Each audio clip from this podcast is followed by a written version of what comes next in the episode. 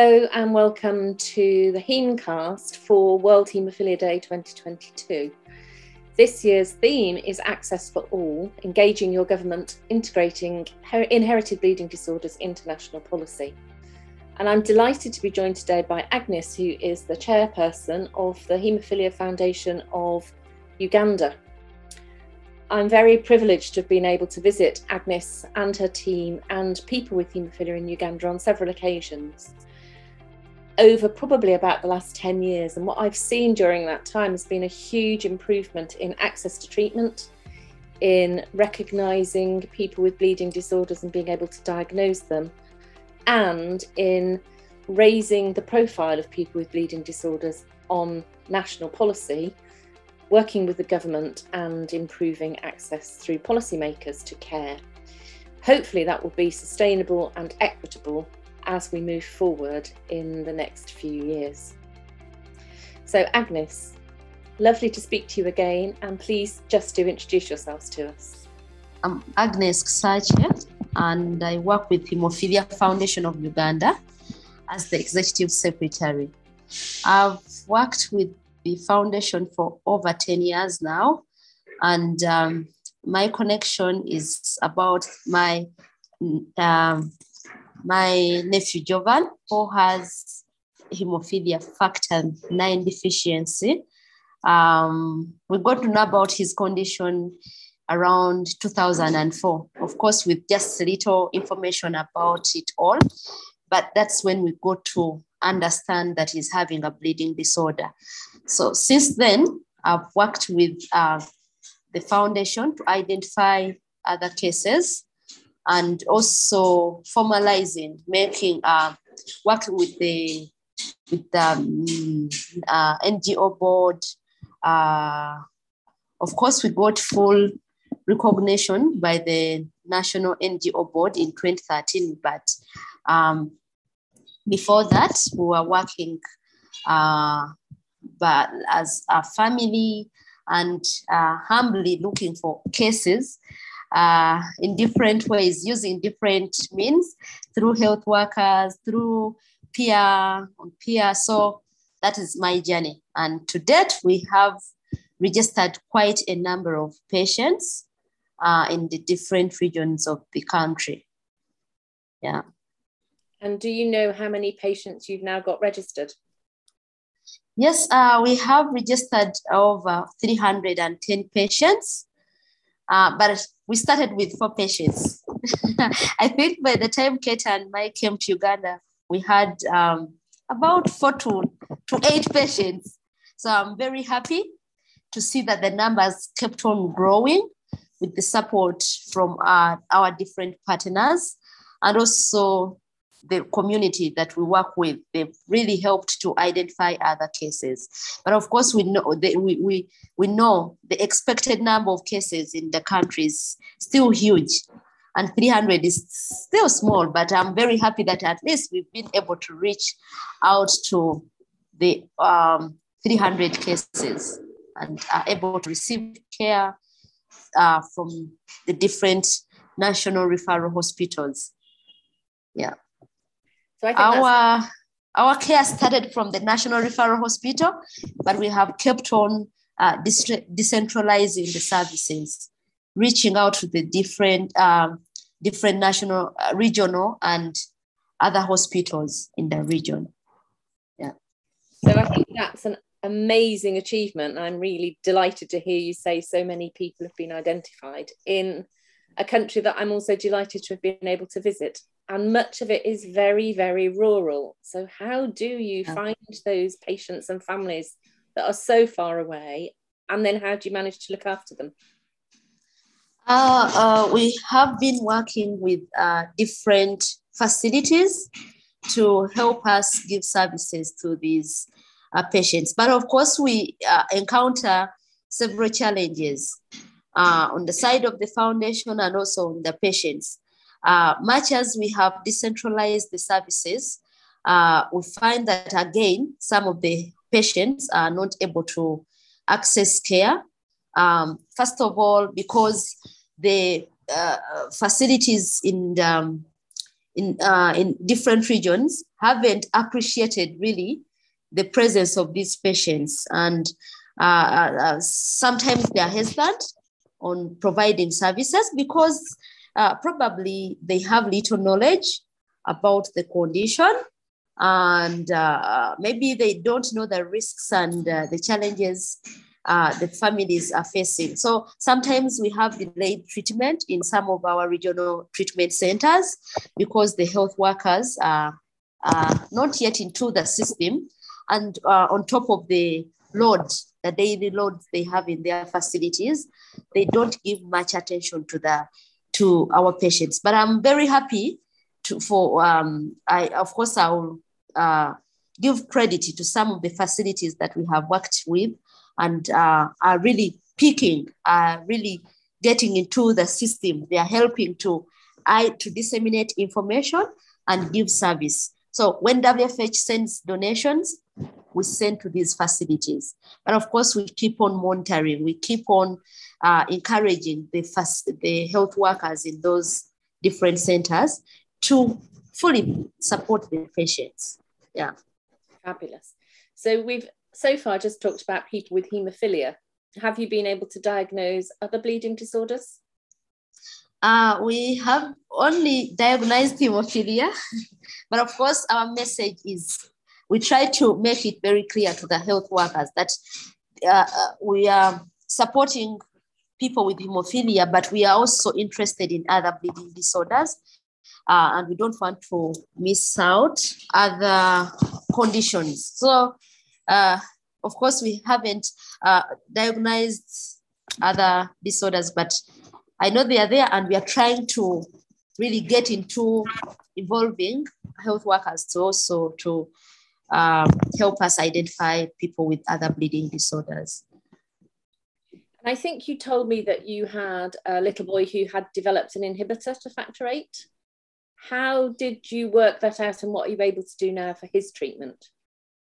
Yes, we have um, not only one, we have now three patients uh, who have inhibitors. And I'm very happy that we they have been put on emicizumab. Uh, they are properly managed at, at the National Referral Hospital.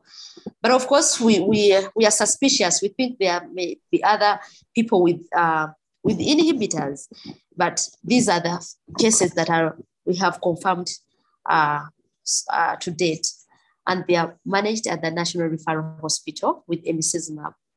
And what impact has that made on their quality of life and that of their families? Uh, of course, uh, before we, they were put on emicizumab, it was uh, really difficult for them because every time these patients were having issues, uh, bleeds, and there were no solution. Of course, we had um, ah, it. but uh, ever since we put them on emicizumab, the families are happy about this new treatment and uh, they're happy to comply with the treatment regimes. Yeah. And are the families able to do that treatment at home or do they have to come to the hospital? Yes, we still have to do it from the hospital. uh, for example, Adrian has to travel from from Masaka, about 150 kilometers to Mulago. But we are trying to, to use the technology to sensitize uh, health workers at, at his regional referral hospital so that is managed from his regional referral hospital. But of course, we're a bit scared on uh, sending it to the other periphery hospitals. And but is one of our plans to make it happen from their regional referral hospitals. Not at home at the moment. Yeah, yeah. And the last time I was in Uganda, which was quite a long time ago now because of COVID, you were sending Factor 8 out on the bus to the local bus stop with somebody taking care of it and keeping an eye on it. Is that how you're getting that treatment out to those regional centres? Yes, we put on the bus. Even yesterday, I put on the bus. so we put the cold, uh, we have ice bags, packs that we put in our boxes and put on the bus. So the bus says we'll travel for some period of time. And when it gets to the region, uh, the contact person is able to receive it. So for this treatment of emicizumab, uh, I don't know whether it was, uh, I got you rightly, but for emicizumab, it's at the hospital. Then the factor eight or factor nine, we, we give some of our patients who are able to infuse and keep safely the medicine. So they use the centers and, uh, and home. We have home based. But the buses are still travel, moving without medicine whenever it gets to the national referral stores. Yeah. It's a real shame that this is a an audio hearing podcast and not a visual seeing what happens because the country is beautiful, the people are beautiful, the roads are terrible. so even to go a very short distance is not easy. So the fact that you're able to get that factor out to those children and adults that live far away is amazing and is, is inspirational, really. So well done for that. Can you tell us what your hopes are for the next two, five years for haemophilia care in Uganda? Uh, uh, our hope uh, would be have seeing government fully involved in the treatment of and management of our patients because we, uh, our national health policy agenda hasn't included hemophilia. So we hope to see that we are also on the list of the conditions uh, on, on the health agenda. Maybe it will help us expand care and also ensure sustainability because we are entirely depending on, on, on donations. Without KTs, without uh, WFH, someone, so many people out there uh, come in to support our programs, but we, we, we are at one time, we don't know whether KT will be there or WFH. So it's our uh, hope to see government getting involved into care for the hemophilia patients and identifying so many of the patients. We want to turn that 98% that is not identified into the identified cases, 100% cases identified in the country, and uh, the children are able to receive treatment on time, are empowered to advocate for themselves, empowered to take care of their um, daily needs as because this is a chronic condition they have other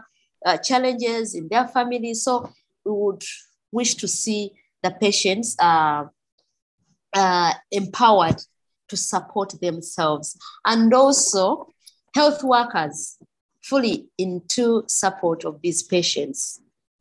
Uh, their capacity built and um, able to offer services rightly. That would be one of uh, some of the things that I would see that I would like to see in somewhere in some time there. yeah, you, yeah.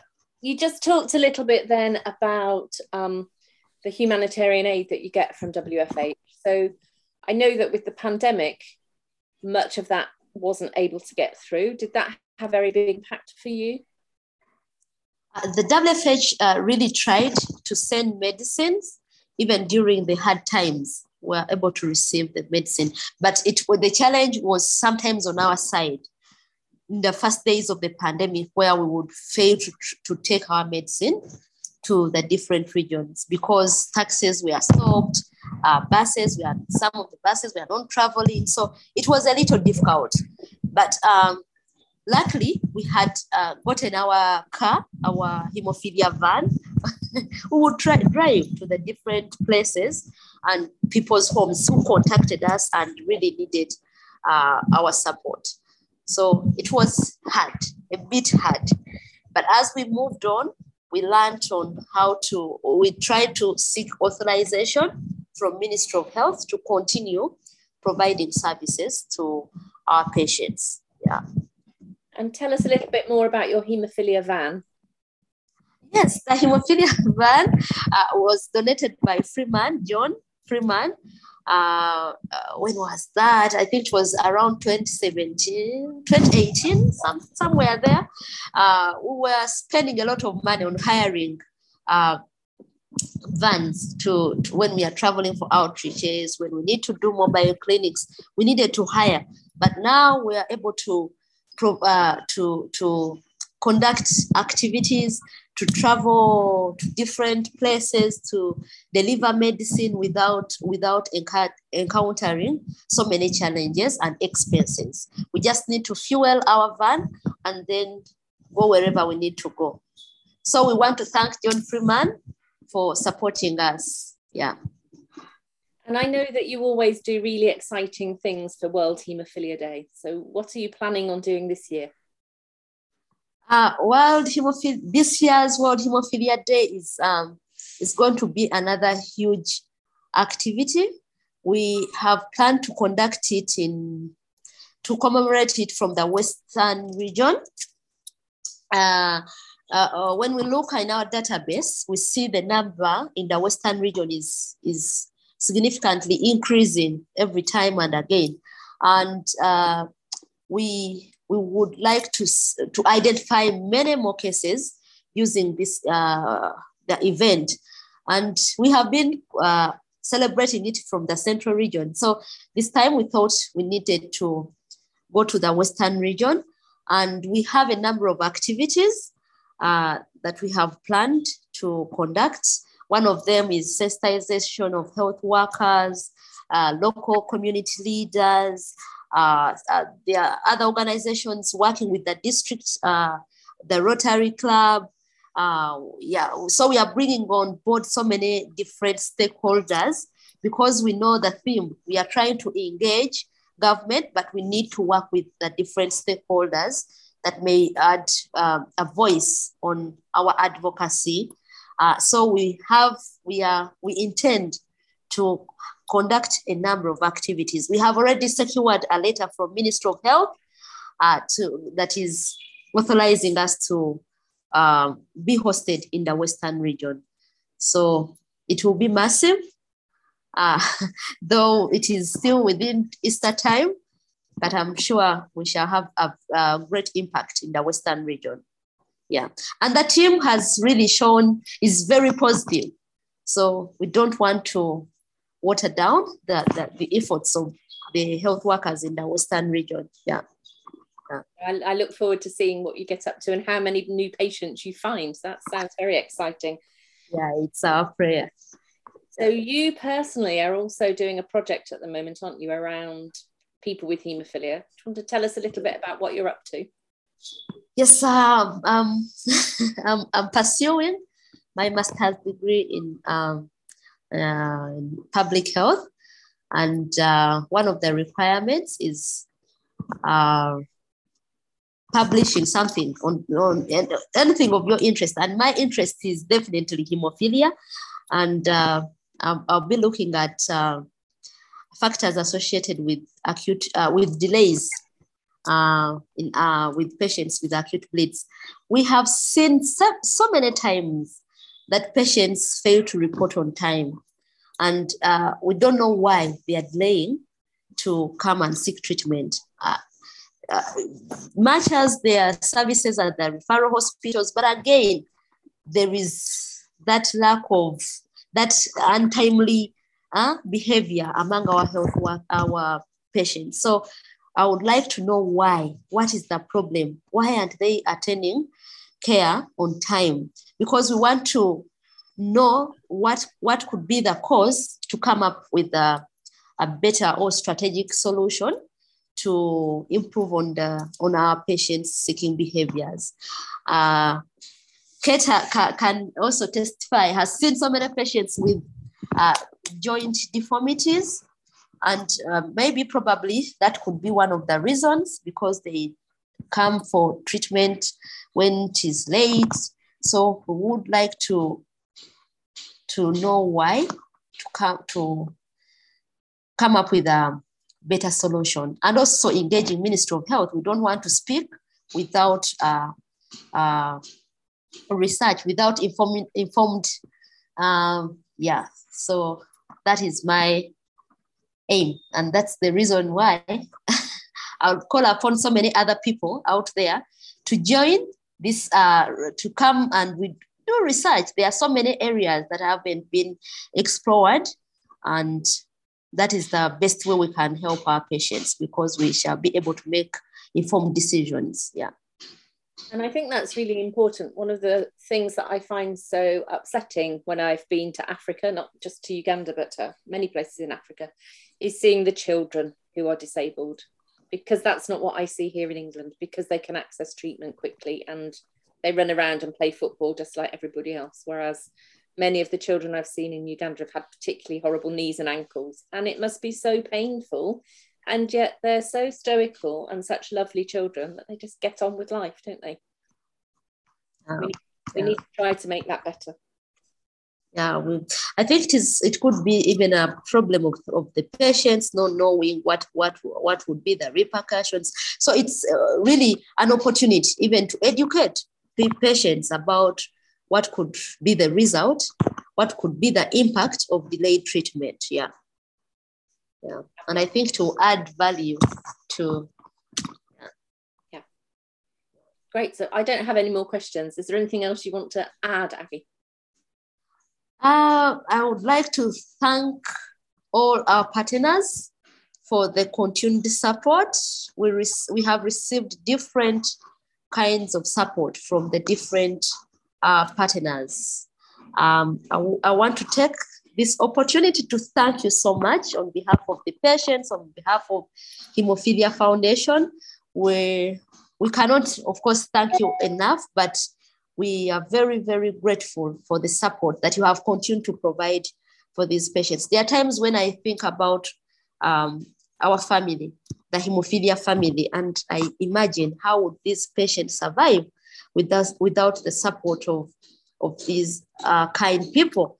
How would they get to the hospitals? There are times when church has provided transport. There are times when WFH has continued to provide um, treatment, save one life, Novo Nordisk. So the different stakeholders, we have uh, well wishers, Eddie, John Freeman. The list is, is just long. I cannot mention everyone, but please, from the bottom of my heart, I'd like to thank you so much for the support. And uh, the message I received from the patients, uh, they always say it in our local language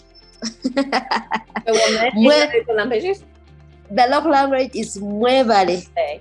Fabulous. Muevale new. thank you so much. Agnes, thank you. That was a really lovely podcast, and it makes me think very fondly of all of those bumpy roads that you're sending your factor in the bus along to reach those patients who live in very rural areas, even if they're not very far from the cities. I think you're doing amazing work, and hopefully, you'll be able to continue that into the future. And certainly, the WFH um, World Haemophilia Day this year is really what you've been doing. You really are integrating inherited bleeding disorders into national policy. So, well done and congratulations. Agnes has thanked her supporters, and I would like to thank ours. Hemcast is produced by Hemnet and is made possible thanks to CSL Behring, Chugai Roche, Sobi, and Kida. If you would like to become a sponsor of Hemcast, or if you're a listener with an idea for a future Hemcast topic, please get in touch with us through our website www.hemnet.com.